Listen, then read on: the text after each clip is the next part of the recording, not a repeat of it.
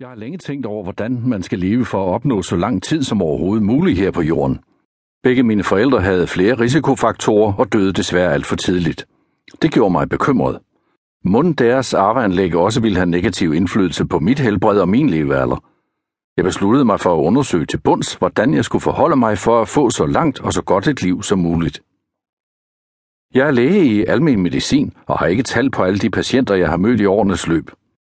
Som læge og forsker har jeg haft adgang til al den forskning, jeg havde brug for, og på den måde havde jeg selvfølgelig en del forhåndsviden.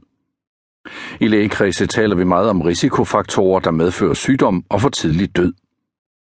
Jeg begyndte at tænke i andre baner og blev mere og mere interesseret i sundhedsfremmende tiltag, altså hvordan man med enkle midler kan styrke sit helbred i stedet for at fokusere på sygdom og død.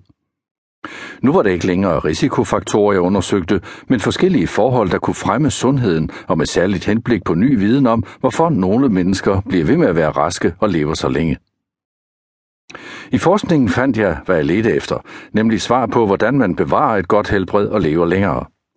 Ifølge flere studier skyldes levealderens længde kun for 25 procents vedkommende de genetiske anlæg, mens livsstilen udgør de sidste 75 procent. Der kan være en vis variation i tallene afhængig af, hvilken sygdom det drejer sig om, men de dokumenterer alle sammen, at det er livsstilen, det kommer an på. Det var en relativt ny viden, og jeg blev meget glad, for nu kunne jeg konstatere, at det er mig selv og ikke mine gener, der er afgørende for min levealder. Jeg kan selv forme min livsstil og dermed påvirke mit helbred, og belønningen er fantastisk. Jeg kan forlænge mit liv med 10 raske år, ja måske mere. Det er mig selv, der bestemmer, hvordan jeg vil ældes eller ikke vil ældes.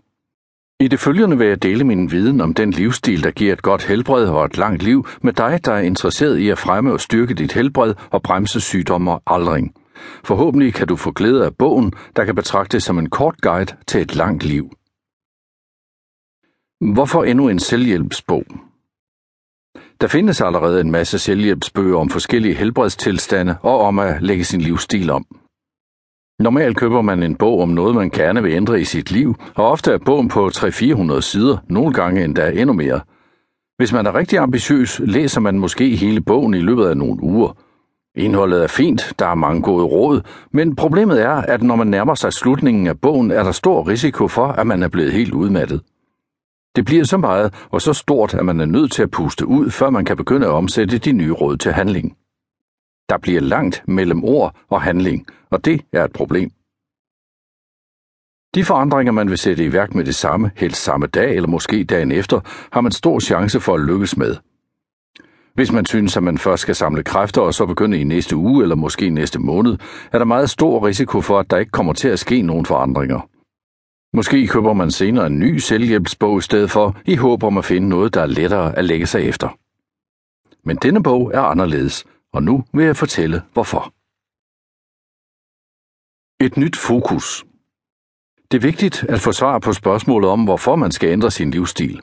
Hvis svaret er, at du får mulighed for at leve 10 år længere og desuden blive mere sund og rask, vil du forhåbentlig være langt mere motiveret for at lægge din livsstil om. De fleste mennesker vil opleve, at de lever længere og sundere, og udgangspunktet for denne bog er at fortælle, hvordan du skal bære dig ad. Bygger på ekspertviden. Alle fakta og råd i denne bog bygger på den erfaring og viden, jeg har opbygget gennem årene, dels som praktiserende læge i den primære sundhedssektor, dels som forsker i almen medicin og folkesundhed. Bogens fakta stammer også fra omfattende studier af faglitteratur, forskning i sundhed og udtalelser fra sundhedseksperter. Ny viden om inflammation. Bogen bygger på interessant forskning, der har påvist, at inflammation i kroppen udgør en stor trussel mod vores sundhed. Hvordan dette sker, hvilke konsekvenser det har, og hvordan vi kan ruste os til at stå imod inflammation, alt dette går som en rød tråd gennem bogen. At fremme og forebygge. Denne bog har to perspektiver. For det første giver den dig nogle forslag til sundhedsfremmende tiltag, som du selv kan udføre for at få det godt, og andre initiativer, som fører til et godt helbred. For det andet forklarer bogen, hvordan du ved hjælp af disse tiltag også kan forebygge sygdom. Sundhed er ikke en statisk tilstand. Vi bevæger os alle mellem sundhed og sygdom gennem hele livet. Men livet har mange facetter. Man kan have det godt, selvom man har en sygdom, og et menneske, der fysisk set er helt rask, kan opleve sygdom og have det dårligt. Vi fødes med forskellige